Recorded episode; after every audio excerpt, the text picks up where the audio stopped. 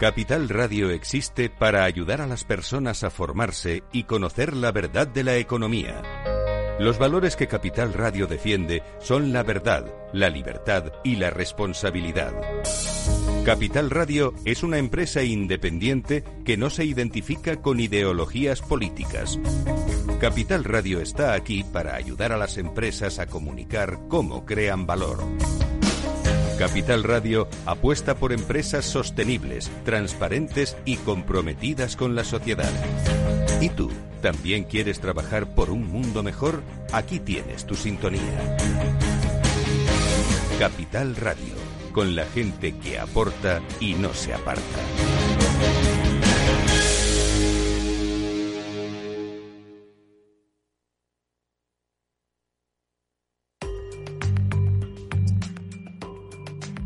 La digitalización de las empresas. Silvia Leal. La incoherencia con la que manejamos nuestra privacidad en Internet es asombrosa. Por un lado, nos quejamos del uso que se hace de esa información y por otro, resulta sorprendente la facilidad con la que regalamos nuestros datos. Lo ha dejado claro el proyecto Your Face is Big Data del fotógrafo ruso Egor Chekhov. Pasó semanas haciendo fotos de desconocidos en el metro de San Petersburgo, por supuesto sin su consentimiento, y demostró que tan solo eran necesarios unos pocos minutos para identificar al 70% de quienes se cruzaban en su camino.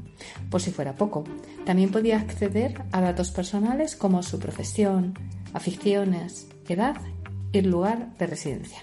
Para ello, utilizó el software de reconocimiento facial FineFace y la red social más popular de Rusia, Vontech, aplicaciones que le permitieron demostrar la exhibición que hacemos de nuestra intimidad en Internet. El problema de fondo es, ¿estamos manejando bien nuestra privacidad o se nos ha ido de las manos? ¿Qué podría llegar a saber sobre nosotros un extraño en el metro? ¿Y sobre nuestros hijos? Estamos sin duda frente a un complejo debate que además requiere que se ponga encima de la mesa la otra cara de la moneda, porque ¿y si nuestros datos fueran imprescindibles para el desarrollo de un nuevo medicamento o para salvar la vida de otra persona? ¿Qué harías?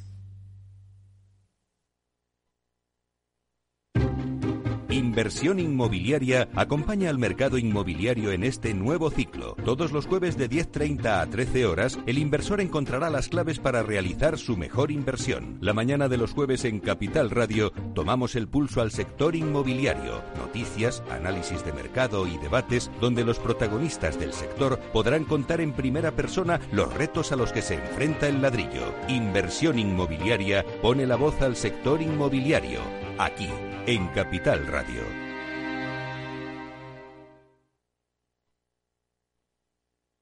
Capital Radio, la genuina radio económica.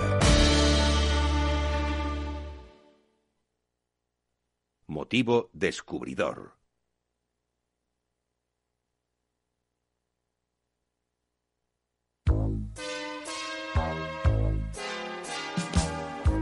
Bueno, la siguiente consulta nos llega desde Bulgaria, desde Sofía, la capital. Julen, buenos días. Muy buenos días, señor Vicente y señor Durante. ¿Sigue usted Capital Radio en Bulgaria? Sí, hombre, lo cojo por internet cada día, ¿eh? Capital Radio es el que mejor lo capto, vamos, inmediatamente. Ahora mismo, mire, le puedo poner aquí. ¡Arriba! ¿Eh? Y vuelta al mundo va a empezar. 80 días son. Capital Radio traspasa fronteras. Para dar la vuelta al mundo. Capital Radio sí es lo mejor, ¿eh? Ven con nosotros, ven. Lo pasaremos bien.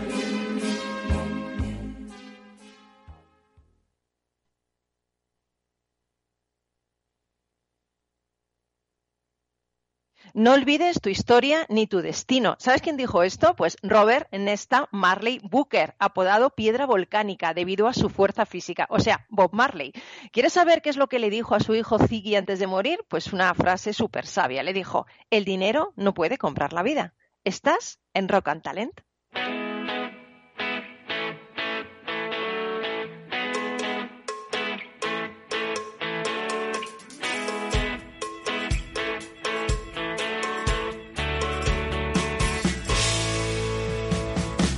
En Capital Radio, Rock and Talent, con Paloma Orozco.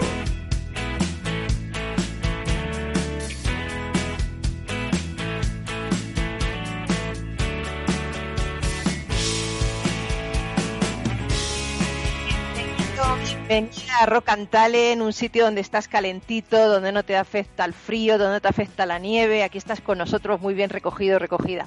Bueno, ¿sabes que la idea de Amazon ya se puso en práctica con éxito hace más de 160 años? Pues Pryce-Jones, un emprendedor galés, fundó una compañía que ofrecía un catálogo de productos por correo. La Pryce-Jones comenzó su actividad en 1861, cuando no existían los grandes camiones de reparto que utiliza Amazon, ni siquiera existía Internet. Pryce utilizó la forma de transporte más moderna para la época. ¿Sabes cuál era? Pues el ferrocarril y el servicio de correo de paquetería. La compañía recibía pedidos de todas partes del mundo. Nuestro actual Amazon cuenta con un sistema logístico donde la ubicación estratégica de sus almacenes es clave, y Pryce-Jones no se quedó atrás porque adquirió un almacén con oficina de correos propia a escasos metros de la estación de ferrocarril más cercana. De esta forma, el pequeño condado de Montgomeryshire, en Gales, se convirtió durante algunos años en una capital de comercio por correo, y Pryce-Jones consiguió vender sus productos a más de 200.000 clientes de todo el mundo, incluida la aristocracia, la realeza. Bueno, en fin, increíble. Hasta él mismo fue nombrado Sir Caballero en 1887, y cuando murió, pues la compañía fue absorbida durante la Gran Depresión. Está claro que las ideas a veces no son tan originales como creemos, y tenemos ideas antiguas que han sido transformadas en ideas modernas en estos tiempos, ¿no? Bueno, pues el año ha comenzado con Filomena, a mi pesar, creo que es un libro, Filomena a mi pesar. Ha comenzado con esta borrasca increíble que asola toda España, ha empezado con hielo, ha empezado con nieve, con frío, pero como te decía, aquí en Rock and Talent plantamos cara al mal tiempo y lo hacemos con invitados inspirados y con buen rock. Hoy, debido a esta situación meteorológica extrema, haremos el programa online y contactaremos con Rafael Fourné, que es CEO de Maison Plus, y vamos a hablar un poquito de algo interesante ahora que estamos tanto tiempo en casa, de si nuestras viviendas son saludables y sostenibles. Luego hablaremos también con Nacho Caballero, que es un escritor, es conferenciante, bueno, es un hombre increíble que ha escrito un libro que nos va a llevar a vivir la experiencia de estar 6 meses sin redes sociales. Esta experiencia la plasma en su libro que se llama Ya no me gusta. Hablaremos con él de esta experiencia.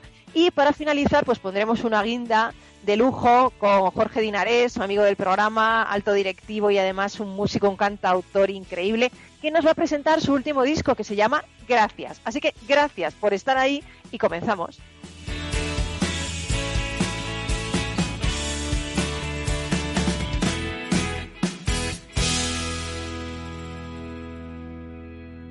Rock and Talent con Paloma Orozco.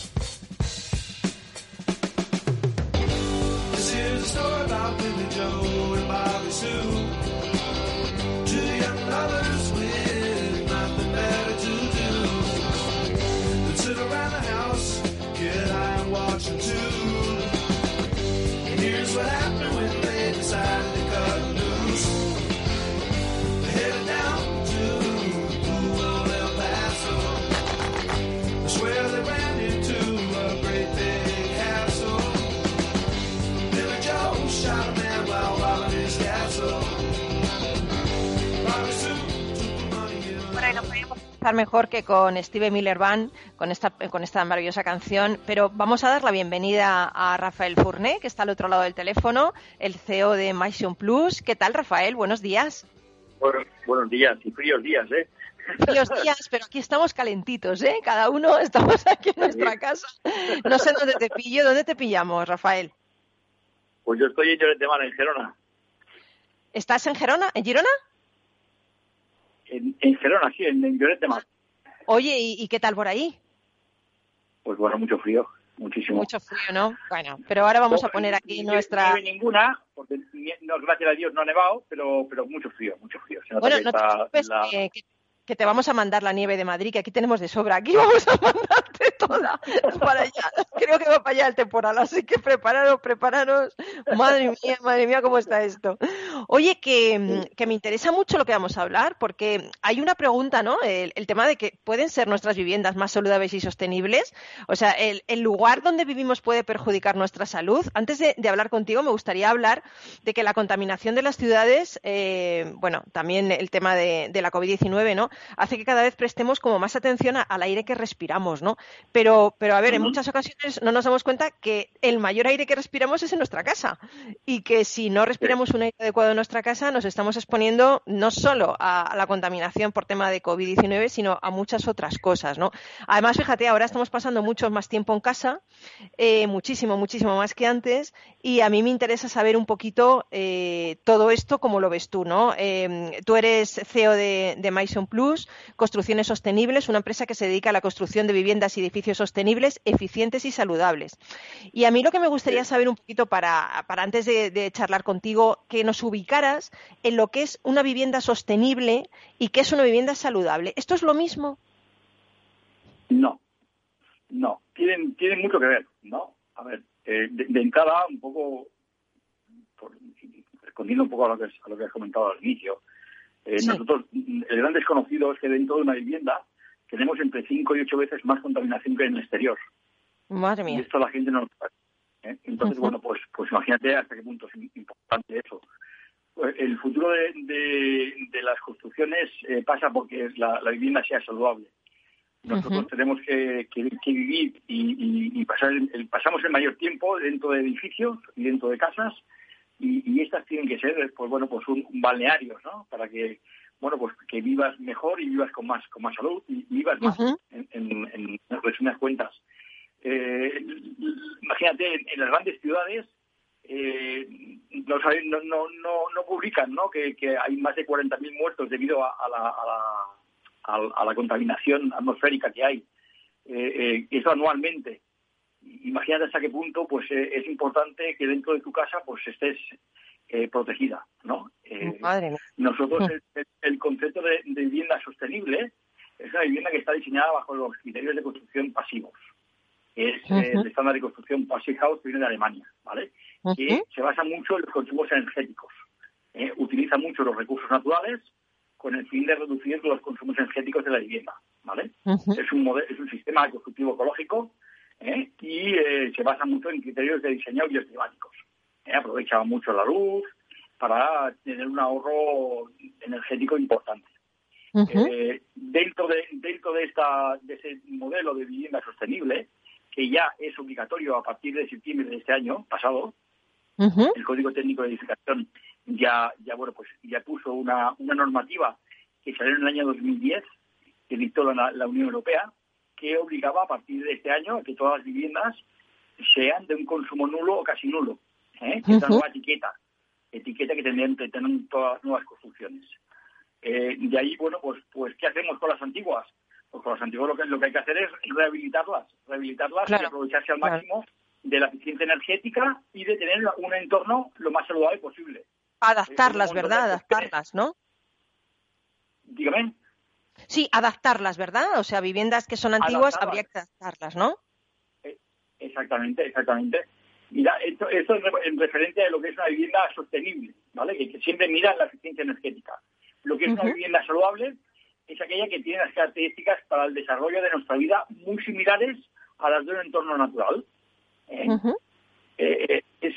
bueno, pues esto, pues tener un estado de vida y un descanso óptimo, que es lo primordial, sobre todo el descanso. Evitar mucho pues el tema de los campos magnéticos, que son otro gran desconocido. Utilizar pues pinturas que transformen el dióxido de carbono en oxígeno, se llaman pinturas fotocatalíticas, ventiladores de aire, sistemas de ventilación mecánica controlada, iluminación circadiana. Podemos utilizar biofilia, que es otro gran desconocido, pero que es medicina pura a través de las plantas, y todo esto hace que tengas una demanda energética mínima, ¿vale? Pero luego pues una calidad de vida fantástica dentro de tu vivienda. Oye, Rafael, has dicho una cosa que a mí me ha interesado, el tema de los campos electromagnéticos. Sí. Esto, o sea, vivimos nosotros, entre campos electromagnéticos en las casas. Sí, señora, sí, señora. Nosotros lo primero que hacemos al construir una vivienda saludable es aportar un estudio de un geobiólogo. Un geobiólogo viene a los terrenos y analiza pues todas los campos electromagnéticos que pueden haber.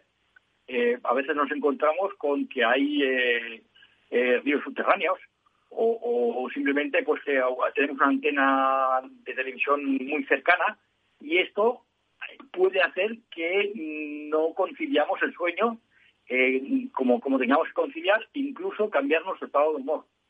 Madre mía. Oye, Rafael, y yo, por ejemplo, yo te cuento, yo voy a una casa y me encuentro fenomenal, no sé por qué. Yo me encuentro ahí genial, pero voy a otra, por ejemplo, a visitar a un amigo y me encuentro fatal. ¿Tiene que ver con esto? O sea, ¿tiene que ver con que yo de forma inconsciente en una casa no estoy detectando, evidentemente, si tiene campos electromagnéticos, pero si en una casa pasa un río subterráneo o tiene una antena cerca, aunque yo no lo vea físicamente, mi cuerpo sí lo siente? Sí, absolutamente. Claro, ten en cuenta que el campo se ioniza, ¿eh? El aire que respiramos siempre está ionizado, entonces puede ser favorable o puede ser negativo, ¿vale? Y esto te carga positivamente o te produce nerviosismo, irritabilidad, dolor de cabeza, disminución de la inmunidad, problemas circulatorios, problemas respiratorios. Bueno, pues imagínate hasta qué punto puede ser importante, ¿vale? ¿Y esto se puede hacer en todas las casas? O sea, ¿se puede construir estas viviendas saludables en cualquier lugar o incluso adaptar una vivienda antigua a una vivienda saludable? Aunque esté, imagínate, un piso en el centro de Madrid, que ya no sé cómo se podría hacer, pero ¿se llega a hacer esto? ¿Se puede transformar una vivienda o se puede construir en cualquier sitio? Gracias a Dios ya disponemos de la tecnología, ¿vale? Disponemos de unos sistemas de apantallamiento que se llaman, que lo que hacen es apantallar esas ondas electromagnéticas o esos iones negativos, penetren, sobre todo, lo más importante, en la habitación donde descansamos. Claro. Y evitar por al máximo los gases como gas radón o gases radioactivos, que los hay, por desgracia, sobre todo en las construcciones antiguas. Entonces, bueno, pues ya hay tecnología para poder rehabilitar una vivienda y poder estar en un entorno saludable, ¿vale? Tener sobre todo los niveles de CO2 controlables. Mira, te voy a poner un ejemplo para que veas lo que es. ¿Sí? Una habitación de matrimonio en una casa ventilada, cuando entramos a dormir, estamos entre 500 y 800 partículas por millón de CO2. Cuando nos levantamos por la mañana, podemos estar entre 4.500 y 6.000 partículas por millón. Según la OMS, lo máximo aconsejable son 1.000 partículas por millón. Madre mía. Ya es negativo para tu salud. Puf. Y claro, ventilar no, sí, vale, hay que ventilar, pero no es la solución, ¿no? O sea, entiendo que la solución es sacar el problema. Sí, hay unos sistemas que ya instalamos en las nuevas viviendas y se instalan en las antiguas, que es un sistema de ventilación mecánica controlada, con recuperación de calor, que al margen de tener ventilada la vivienda, mantiene los niveles de humedad entre un 30 y un 50%, que es lo aconsejable, para que el moho no prolifere, ¿vale? Y, bueno, pues llevan unos filtros especiales, estos sistemas, que para la gente, por ejemplo, que tiene problemas respiratorios, a nivel de asma o a nivel de alergias, pues es como si tuviera una mascarilla de oxígeno puesta en la boca. Qué bueno. No padecen crisis. El mono prolifera, no hay partículas volátiles dentro de la vivienda, y entonces, bueno, pues imagínate, que estás como si estuvieras en lo alto de una montaña.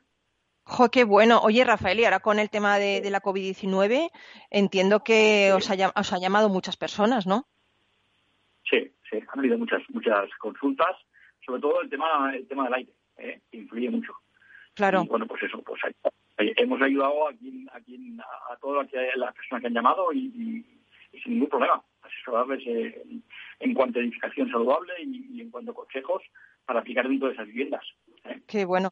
Oye, otra cosa que es vuestra especialidad ahí en Maison Plus es las Smart Home, ¿no? Las casas inteligentes. Cuéntanos un poquito qué es una casa inteligente.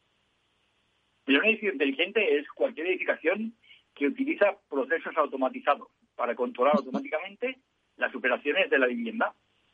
Dígase, calefacción, ventilación, aire acondicionado, iluminación, seguridad, sensores de movimiento, videocámaras. Bueno, podemos hacer que la vivienda pues sea inteligente en todos los aspectos. y todo controlado desde una tablet o desde un móvil, absolutamente todo. Inclusive puedes programar que esa vivienda pues tenga una serie que se llaman de escenas, ¿no? Que tú programas cada día lo que quieres que por ejemplo, pues por un ejemplo, pues por la mañana que levante las persianas, que ponga las luces, que ponga la calefacción una hora, que cuando te vas pues se ponga automáticamente la alarma, ¿vale? En el caso que te llamen, por ejemplo, no estés en casa, puedes contestar desde el móvil y la gente no sabe si estás o no dentro de la vivienda, ¿eh?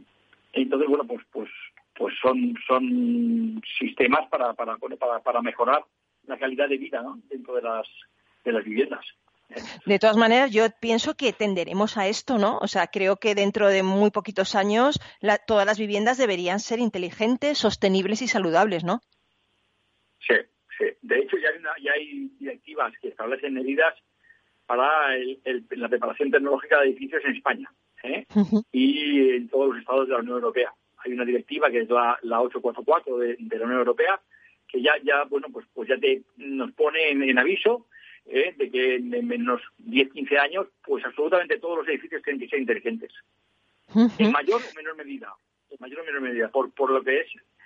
Porque nos facilita mucho la vida y porque para muchas cosas pues es determinante. No, y supongo que estas viviendas que ayudan a las personas, ¿no? Que nos ayudan a vivir mejor, a estar más sanas, las viviendas saludables son también una ayuda al medio ambiente, ¿no? Entiendo que no solo nos beneficiamos nosotros del tema de respirar más sano, del tema de las partículas, de lo que has hablado del CO2, sino que realmente de cara al medio ambiente es algo positivo, ¿no? Mira, nosotros cuando construimos una vivienda saludable, toda la utilización de materiales biológicos y técnicos son de acuerdo con los criterios de economía circular. Uh-huh. El tema de una construcción respetuosa con el medio ambiente, eliminamos los desechos en vertederos, reducimos el consumo de agua, reducimos el uso de fuentes naturales y evitamos la deforestación. Reducimos las emisiones para que la huella de carbono intentar por todos los medios que sea neutra, ahorramos pues más entre un 80 y un 90% de energía en todas las actuaciones que llevamos a cabo, hasta las maquinarias las limpiamos evitamos utilizar disolventes y productos nocivos para el medio ambiente y la salud, ¿eh? Qué bueno, Rafael. Como puedes ver, todas las fases, todo tiene que ver, ¿no? Todo, lo tienes cuidado, qué bien, qué bueno. Sí, bueno, yo te iba a decir que... No, te iba a comentar, Rafael, que me encanta hablar contigo, tenemos que dejarlo aquí, me encanta hablar contigo porque me entero de un montón de cosas, ahora yo ya estoy mirando mi vivienda a ver cómo puedo hacerla saludable, ya estoy mirando cuando me levante todo lo que me has contado del CO2, así que, madre mía, me encanta. Bueno, mil gracias por estar con nosotros y acompañarnos, Rafael. Mil gracias. Un saludo enorme para Barcelona, para Girona, para toda la gente que nos escucha de esta zona, ¿vale?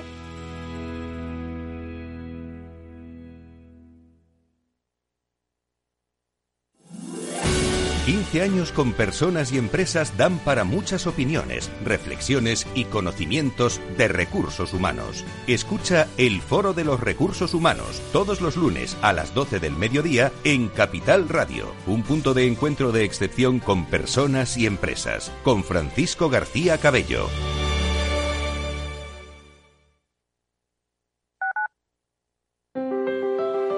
Si te gusta la cocina gallega de siempre, en el Mesón Gallego 1 y el Mesón Gallego 2 encontrarás los mejores pescados y mariscos de las costas junto a recetas de la Galicia interior, además de las carnes de Sanabria y los mejores embutidos de Zamora y nuestra terraza. Te esperamos en la calle Muller 35, teléfono 91 579 3623 y en la Plaza de la Remonta 13, teléfono 91 579 0769. Una recomendación del programa gastronómico Mesa y Descanso. Gráficas Naciones. Más de 50 años de experiencia en el sector de las artes gráficas. Apostamos por la última tecnología tanto en impresión offset como en digital y gran formato. Realizamos todo tipo de impresión, tarjetas de visita, folletos, libros, vinilos, decoración y montaje de stands. Más información en el 91 629 2145 o en gráficasnaciones.es. Capital Radio. Siente la economía.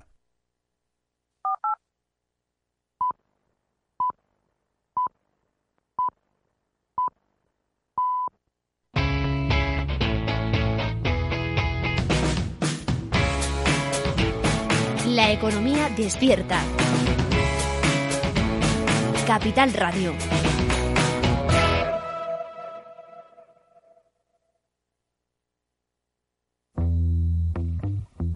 En forma de U, como una V, V doble, una L, signo de Nike. Sopa de letras. ¿Cómo será la recuperación tras la pandemia? ¿Qué escenario dibujan los principales expertos de la economía española? La evolución global de la curva de la propagación de la pandemia es preocupante. Es preocupante.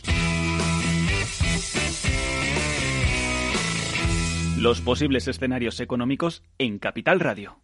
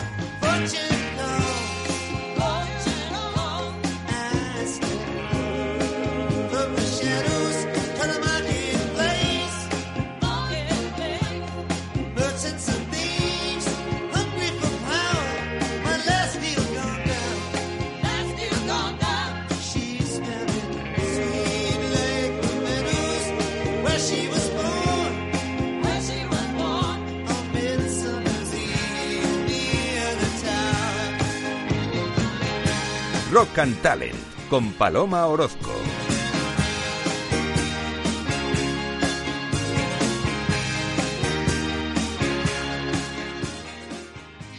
Y qué bien estamos aquí en Rock and Talent, viendo la nieve que ha caído en Madrid y escuchando estas canciones que nos pone Félix el Duende, que es increíble, Bob Dylan, me encanta, y recibiendo a otro crack, a Nacho Caballero, que es escritor, formador, experto en storytelling, que para el que no lo sepa es el arte de contar historias, y seguramente le tengo al otro lado, ¿verdad, Nacho? ¿Qué tal? Buenos días, Nacho Caballero. Hola, buenos días, Paloma, ¿qué tal? ¿Cómo estás? Muy bien, muy bien. Oye, que vamos a hablar de algo increíble, de la experiencia emocional de vivir 6 meses sin redes sociales. Es algo que has vivido y que has plasmado en tu libro Ya no me gusta, ¿no? Es un libro donde analizas y reflexionas sobre todo el tiempo que nos consume estar ahí enganchados a las redes, ¿no? Y cómo podemos hacer de nuestra vida algo mejor. Entonces me gustaría preguntarte, ahora antes de hablar de todo el libro y todo, ¿cuál ha sido, no sé, de qué red ha sido peor desengancharte? Pues mira, Paloma, lo que me ha pasado a mí, haciendo un poco un símil con lo que nos está pasando, es que yo me vacuné. Al desconectarme de las redes sociales, me metí la vacuna de las redes sociales. No. Entonces, me digas. Esa desconexión me hizo reconectar. O sea, yo descubrí que estar en las redes sociales y dar tu tiempo a cambio de ego es un mal negocio. Uh-huh. De hecho, el libro no las demoniza, sino simplemente si estás en las redes sociales, que sea para un propósito rentable. Uh-huh, miramos rentabilidad pues casi siempre en dinero. O en que, por ejemplo, tengo un Instagram con mis hijos para que las abuelas les vean desde... porque no están cerca, sí. Pero es una cuenta privada. Te pongo 2 ejemplos, ¿vale? Esa es una rentabilidad emocional. Entonces tienen un Instagram que te lo clasifica súper bien y tengo ya... pero solo lo ven ellas, ¿sabes? Entonces, ahora sigo, he vuelto a las redes sociales, pero con el propósito. Yo no las miro, Paloma. O sea, yo ahora ya no las miro de vez en cuando y casi siempre es para contar lo que estoy haciendo y poco más. Es un poco una vacunación este libro.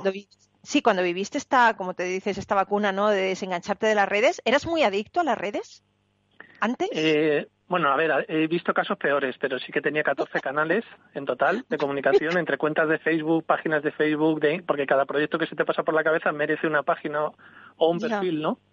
Uh-huh. Entonces, sobre todo noté cómo se había empobrecido la comunicación real, ¿no? El llamar por teléfono a un amigo, que ahora llamas a alguien y te pide explicaciones de casi de que por qué llamas, ¿no? Entonces, sí que creo que el empobrecimiento, lo que le dijeron a mi chica una vez, dice, por Nacho no te pregunto porque ya veo que le va muy bien por las redes sociales.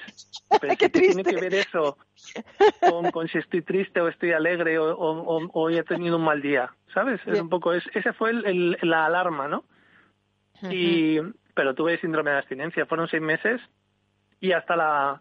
Pero se prolongó más tiempo, varios meses más, y no fue hasta el confinamiento duro de abril cuando decidí potenciarlas de nuevo, porque a fuerza ahorcan, ¿no? Pero desde una perspectiva distinta, como te he comentado antes.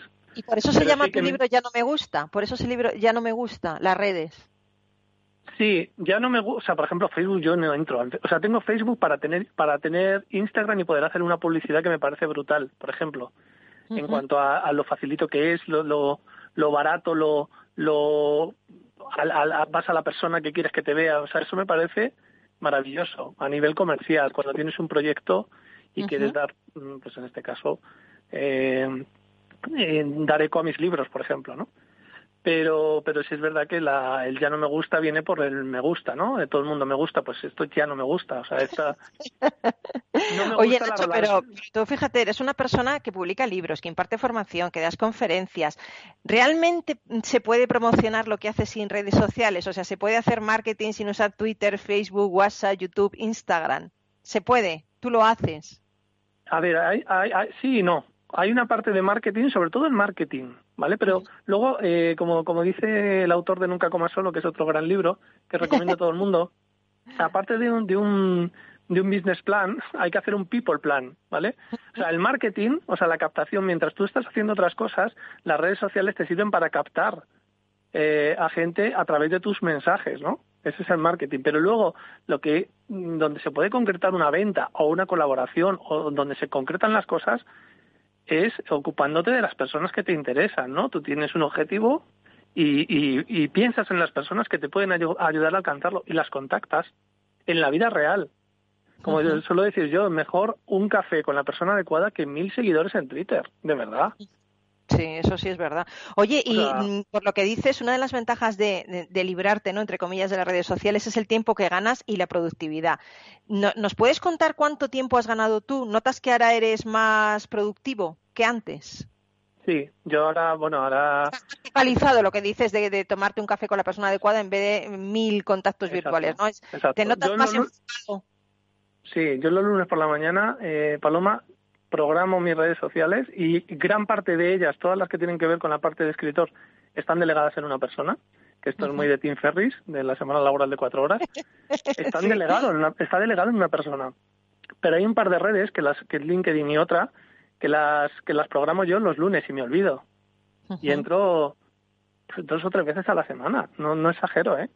Porque además pienso que si alguien realmente me quiere contactar para lo que sea, y ve que no contesto en un día o 2, me llamará. Esto de, es que si no contesto... Pues si no contestas deprisa, pero si soy hipergugueable, o sea, por favor, si quieres contactar conmigo, me vas a poder llamar. Eres público total, eres un personaje público total, una persona, mejor dicho, pública total, sí, es cierto. O sea que realmente yo creo que no demonizas las redes sociales, lo que estás diciendo es que hagamos un uso más inteligente y más racional en favor de nuestros propios planes personales y profesionales, o sea, ¿no? O sea, no es cuestión de porque no, sino de qué me sirve y desde luego no olvidar el contacto personal. ¿No? Hay una frase en tu libro que me gusta mucho de Jaron Lanier que dice: los directivos de Silicon Valley llevan a sus hijos a escuelas analógicas. ¿Esto es verdad? Eso es verdad. Vamos, yo vi una charla TED, creo que tiene. Y ayer vi de Social Dilemma en Netflix y también sale, que la verdad es que el hombre da un poco de miedo, pero sí que yo creo que esta locura por las pantallas no lleva a ningún sitio, y en el caso de los niños es especialmente grave. Yo tengo 2 hijos de 4 y 6 años y mis hijos, hombre, a veces se ponen el iPad y vienen unos dibujos. E incluso te digo más, he visto que hay unos contenidos muy buenos educativos, pero si no han desarrollado la capacidad para imaginar, para el pensamiento abstracto, para todo ese juego analógico, es muy peligroso que no desarrollen eso, porque nosotros lo tenemos, sabemos lo que es estar sin pantallas. Claro. Pero yo creo que esa frase va al hecho de darle a la oportunidad a tu hijo de ser autónomo, de no tener una dependencia y que utilice las redes sociales como lo que son, una herramienta para conseguir cosas, ¿no? O una herramienta educativa, pero una vez que tú ya consigas desarrollar esa imaginación, pero yo creo que hay niños que confunden mucho lo que es la realidad con la fantasía. O sea, en el sentido, no la imaginación, me refiero a la fantasía de las redes, ¿no? Hay gente, niños que dicen, es que quiero ser influencer, como si eso fuera ya, ¿sabes? Antes los niños querían ser bomberos, claro, querían ser las niñas policías, y ahora matemáticas, físicas, y ahora quieren ser influencer, ¿no? Entonces me parece un poco peligroso, pero yo creo que hay muchos padres que los sueltan ahí y dicen, bueno, que se entretengan, ¿no? Y eso también es peligroso, que se entretengan así, hay que entretenerse de otra manera, ¿no? Entonces, yo creo que uno de los problemas es que en la vida analógica hay una regulación que protege a los menores que no existe en la vida digital. Es decir, nosotros tenemos un horario, luego está Sálvame, ¿no? Pero tenemos un horario de protección de los menores en los que no se pueden emitir determinados contenidos en televisión, ¿no? Eso desaparece en las redes sociales. Exactamente, sí, exactamente. O sea, la regulación que tenemos en la vida pre-redes sociales no está en el mundo de las redes sociales. Tengo la sensación de que estas empresas son más poderosas que los gobiernos, y no me quiero poner paranoico. Pero sí que creo que tienen un poder brutal y que a los gobiernos les está costando mucho meterlas en cintura.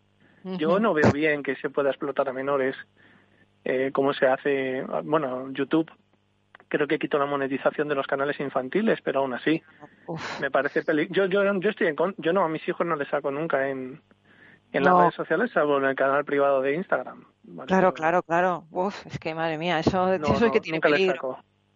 Oye, Nacho, te iba a decir, ¿por qué la gente debe comprar tu libro? Porque ahora está todo el mundo escuchando y, a ver, no sé, haznos así como una speech, ¿por qué? Porque además tú eres storyteller, cuentas historias. Cuéntanos la historia de por qué nosotros tenemos que comprar tu libro, ya no me gusta. Porque es una oportunidad de ver por dentro lo que le sucede a una persona minuto a minuto, día a día, durante 30 días, lo que siente al desconectarse de las redes sociales, en ese margen que le dan las redes sociales para arrepentirse. Entonces saco todas mis miserias, toda mi dependencia, me salgo de grupos de WhatsApp y ves por dentro lo que le pasa a una persona y cómo finalmente llega a la conclusión o consigue la vacuna, ¿no? Es decir, no digo que no vaya a volver a las redes sociales, sino que cuando lo haga, lo haré con un propósito sano y rentable para mí. Y eficiente. No solo para ellos. Genial, pues nos vamos a quedar con eso. Me ha encantado conocerte, Nacho, me ha encantado el libro. Yo creo que la gente lo debe leer, debe de reflexionar sobre esto, que cada uno haga lo que quiera, ¿no? Aquí no, como yo digo, no somos una secta, cada uno que haga lo que quiera, pero yo creo que está bien tu forma de verlo, porque es algo que nos va a ayudar, ¿no? A hacerlo de otra manera y a vivir un poquito mejor. Así que mil gracias por atendernos y te deseo muchísimo, muchísimo, muchísimo éxito con este libro. Muchas gracias, Paloma, un abrazo. Gracias. Otro para ti. Hasta siempre, Nacho. Chao. Seguimos en Rock and Talent.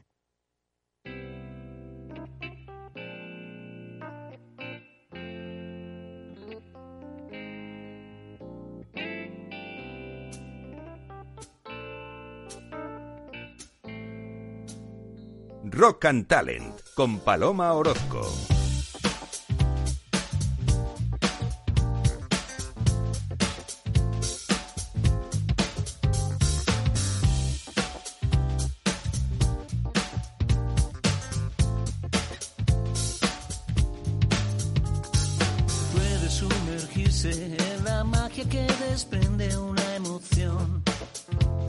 Con estar despierto, con 3 acordes sueltos y 8 versos acaricia una canción. A veces hasta roza el cielo y mira hacia adelante, ignorando el cruel retrovisor. Mientras desafía al tiempo, remonta la corriente con la fuerza y las agallas del salmón. Y avanza mientras silba.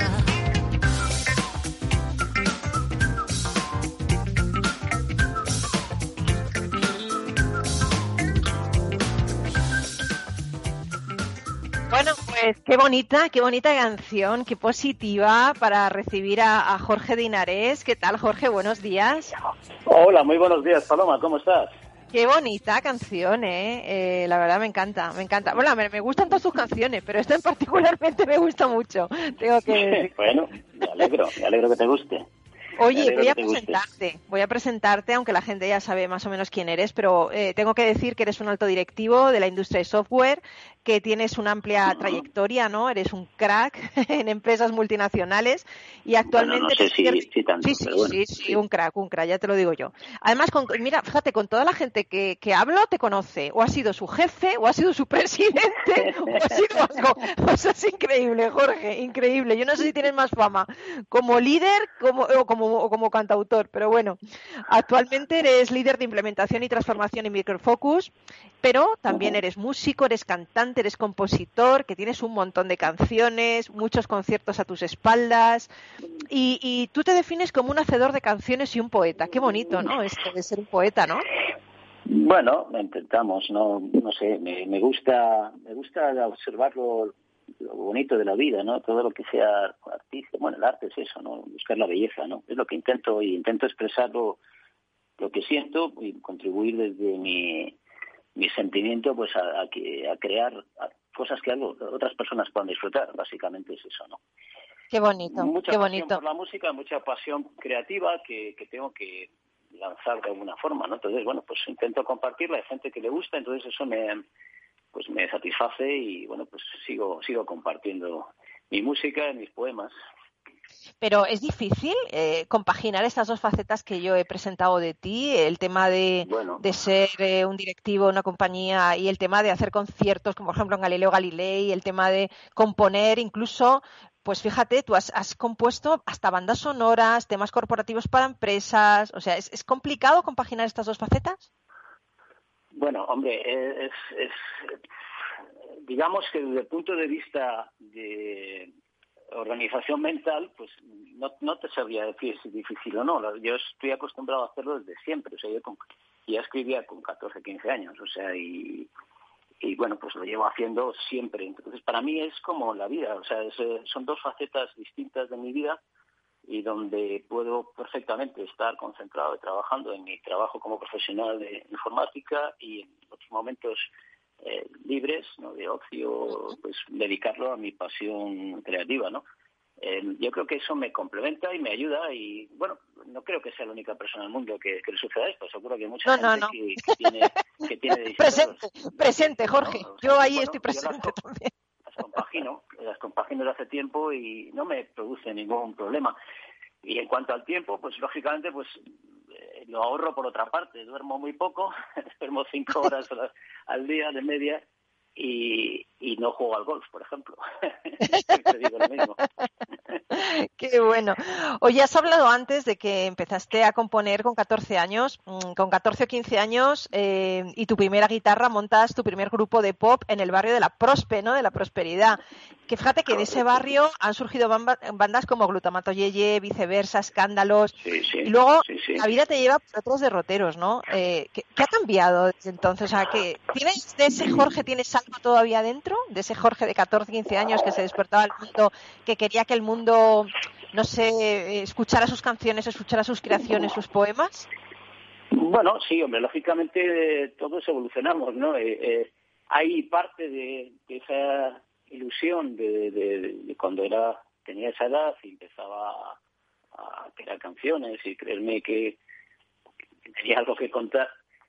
Algo de eso queda, pero lógicamente lo que sí es también, con el tiempo, lo que he aceptado es bueno, pues entender exactamente quién soy, dónde estoy, qué es lo que hago y dónde puedo llegar. Bueno, pues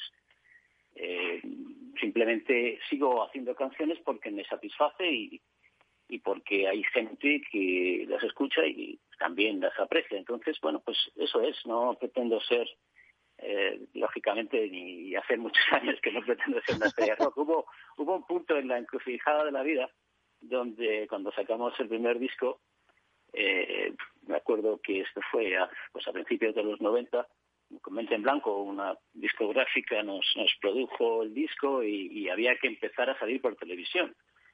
Y claro, había un conflicto grande entre eso y mi vida profesional, que había iniciado ya en Oracle, y estábamos creando Oracle, y bueno, pues en aquel momento era imposible el coger y seguir los dos caminos en paralelo, porque había que salir de televisiones, te llamaban de un día para otro para ir a la televisión gallega o a la televisión catalana, o sea, que a presentar la canción. Bueno, pues ahí me decidí que estaba pues por la vida profesional de informática y la otra pues la dejaba como una pasión que he intentado pues mantener en la medida de lo posible, pero claro, alejado de lo que sería pues una carrera profesional en el mundo de la música, ¿no? Que digamos, hay que tomar opciones en la vida, pero claro, digo, pero no olvidar tus sueños porque tú no los has olvidado. No, para nada. Y además te digo una cosa, no miro atrás como diciendo, ¿qué hubiera pasado si hubiera tomado ese camino? Porque estoy muy contento con la vida que llevo y estoy muy contento también pudiendo hacer esto que hago, ¿no? Haciendo mis discos, compartiéndolos. Pues yo te propongo que sí, que escuchemos un poquito más. A mí me gustaría escuchar otro tema. A ver qué nos ha puesto el duende por ahí. A ver qué nos ha puesto. Canta conmigo, tocado pero no unido, tocado pero no unido, tocado pero no unido. Canta conmigo, canta conmigo. Si te estuviste metido. Me encanta, tocado pero no hundido. Es bueno esto para esta temporada de COVID-19. Claro. Sí, eso sabía que te iba a gustar porque es muy rockera, es la más rockera del disco. Oye, ahora sale a la luz tu nuevo disco, Gracias. Es el quinto LP de estudio. Cuéntanos de este disco. Bueno, pues sí es un disco que con todas las canciones compuestas en los últimos 13 meses o 14 meses y que claro, lógicamente está muy marcado por lo que hemos vivido en estos últimos 10 meses, sobre todo, ¿no? Donde, bueno, muchas cosas raras han pasado, como bien sabéis, y donde al final hemos visto lo frágiles que somos. Entonces, bueno, la verdad es que para la gente que escribe o la gente que crea, supongo que dentro de lo malo que ha sucedido, pues todo esto ha provocado pues una posibilidad de querer expresar ciertos sentimientos por los que hemos estado pasando. Es lo que me ha pasado a mí. He compuesto bastantes canciones, las hemos ido preparando en este disco, Gracias, y el mensaje de Gracias es simplemente, dada la fragilidad que la situación que hemos vivido nos ha mostrado, que creemos que tenemos algo y mañana puede ser que ni siquiera estemos, pues creo que es un buen momento para dar gracias a todo el mundo que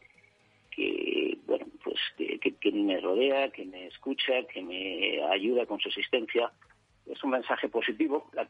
El disco tiene 14 canciones y bueno, pues es un poco, tiene sus momentos distintos. Este Tocado por hundido, por ejemplo, es muy con cierta rabia intenta ser positivo, animando a la gente que pueda haber pasado por algunos baches. Hay otras canciones que son, digamos, más ligeras en cuanto a mensaje, y hay una canción por ejemplo que se llama Volver a abrazarnos, que no te la he mandado esta porque es un poco más tipo balada, más tranquila y tal, pero ya te la enviaré para que la escuches, y que habla precisamente pues de esa necesidad de volver a poder abrazarnos. Yo lo llevo muy mal esto del confinamiento, sobre todo la parte esa de no poder tener ese acercamiento que teníamos. Bueno, entonces es un disco lógicamente de contrastes, donde hay un mensaje en general yo creo positivo, pero también hay momentos pues de cierta intensidad, ¿no?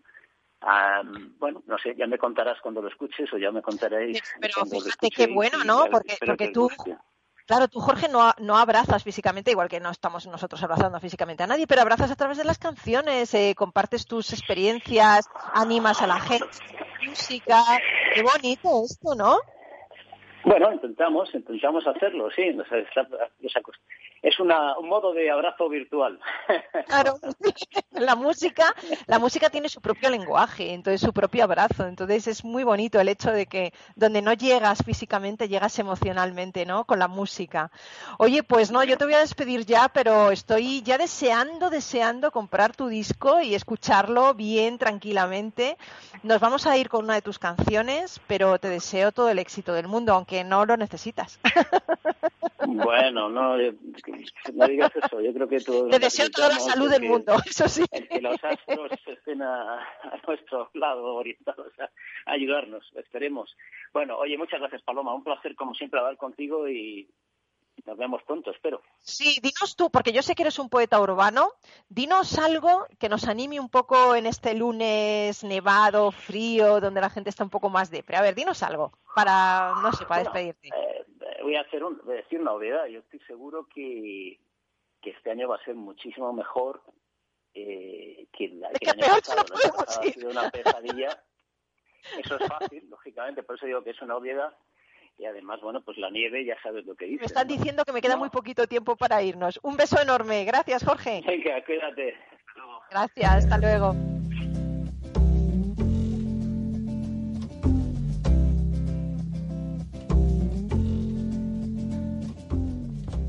Bueno, pues un gran maestro zen se encargaba de enseñar a los jóvenes discípulos que habían llegado al monasterio. Cierto día, el guardián del monasterio murió y había que sustituirlo. El maestro reunió a todos sus discípulos para escoger a la persona que tendría ese honor. Os presentaré un problema, dijo. Aquel que lo resuelva primero será el nuevo guardián del monasterio. Puso en el centro de la sala, sobre un banco, un enorme y hermoso florero de porcelana en el que se hallaba una rosa roja. Este es el problema, dijo. Los discípulos no entendían nada y solo contemplaban el diseño del jarrón y la elegancia de la flor. ¿Qué representaba aquello? ¿Cuál era el enigma? Después de unos minutos, un alumno se levantó, caminó hacia el florero y con determinación lo retiró del banco y lo puso en el suelo. «Tú eres el nuevo guardián», le dijo el gran maestro y explicó. «Os dije que estabais delante de un problema. No importa cuán fascinante o raro sea, los problemas deben ser resueltos». Y es que, amigo, amiga, hay que ser resolutivos afrontando los problemas, hay que encararlos, hay que aprender de ellos, hay que seguir avanzando, no hay que dejarlos ir, hay que bucear en ellos y arreglarlos. Bueno, y nos vamos ya, pero regresamos el próximo lunes. Te deseo una semana increíble, que seas muy feliz y recuerda que ya lo dijo el gran poeta Kahlil Gibran, la amabilidad es como la nieve, que embellece todo lo que cubre. Un beso enorme, te esperamos, chao. Rock and Talent, un programa para ti, para compartir, para sentir, con Paloma Orozco. Everybody had to pay and pay. A hustle here and a hustle there. New York City is the place where they said, hey babe, take a walk on the wild side. I said, hey Joe, take a walk on the wild side.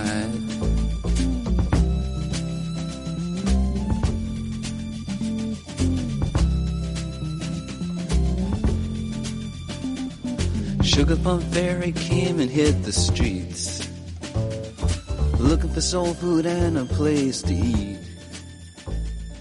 Went to the Apollo. En El Balance nos preocupamos por nuestros hijos, por su vinculación con el mundo de Internet y las redes sociales, y analizamos sus riesgos de la mano de Pilar Rodríguez en Familias Enredadas. Todos los lunes a las 8:30 de la tarde en El Balance, Capital Radio. Capital Radio Madrid, 105.7. Disfruta de la mejor cocina gallega en Montes de Galicia. Todo un clásico moderno en el barrio de Salamanca. Disfruta de la variada dieta atlántica, de las mejores carnes y pescados tratados con respeto y transparencia y regados con una de las mejores bodegas de la zona. En grupo, en familia o en pareja, Montes de Galicia te ofrece el espacio perfecto en cada ocasión. Hablar de mentoring es... Juanjo Valle Inclán Bustamante, mentor y responsable de personas y valores en MediaPost. Mentoring es una relación entre personas, con todo lo que ello implica. Supone compartir, ayudar, confiar, respetar, estimular. En el mentoring hay experiencia y aprendizaje y se basa en el compromiso, en la coherencia. Un programa de radio realizado en colaboración con la Red de Mentoring de España. Todos los lunes a las 10 de la mañana en Capital, La Bolsa y la Vida, con Luis Vicente Muñoz y Julio Rodríguez. Puedes escuchar las mejores experiencias de mentoring en podcast. Decenas de personas las comparten contigo en la web de Capital Radio. Mus. Mus. Mus. Sinesio. Te toca, Sinesio. ¿Qué pasa? Oye, Sinesio, no, ¿qué te pasa a ti? Que te veo muy onnubilado, que no te veía yo así de ausente desde que te prometiste con la Maruja. Si es que tengo un aparato que me resuelve todas las dudas. Estoy a la última en los mercados. Anda, mira, Ya está Sinesio con sus inventos. Sinesio el ingeniero. Atiende, Paco. Mira lo que he descubierto. Alexa, ponme Capital Radio, maja. Te damos la bienvenida a Capital Radio. Puedes escuchar la señal en directo o nuestros mejores audios en formato podcast. Directo o podcast. ¿Qué quieres escuchar? Ponme los podcasts, Alexa. Has elegido podcast. Vas a escuchar las noticias de Capital Radio. Con esto, Paco, vamos a echar el horda con los mercados. Natural.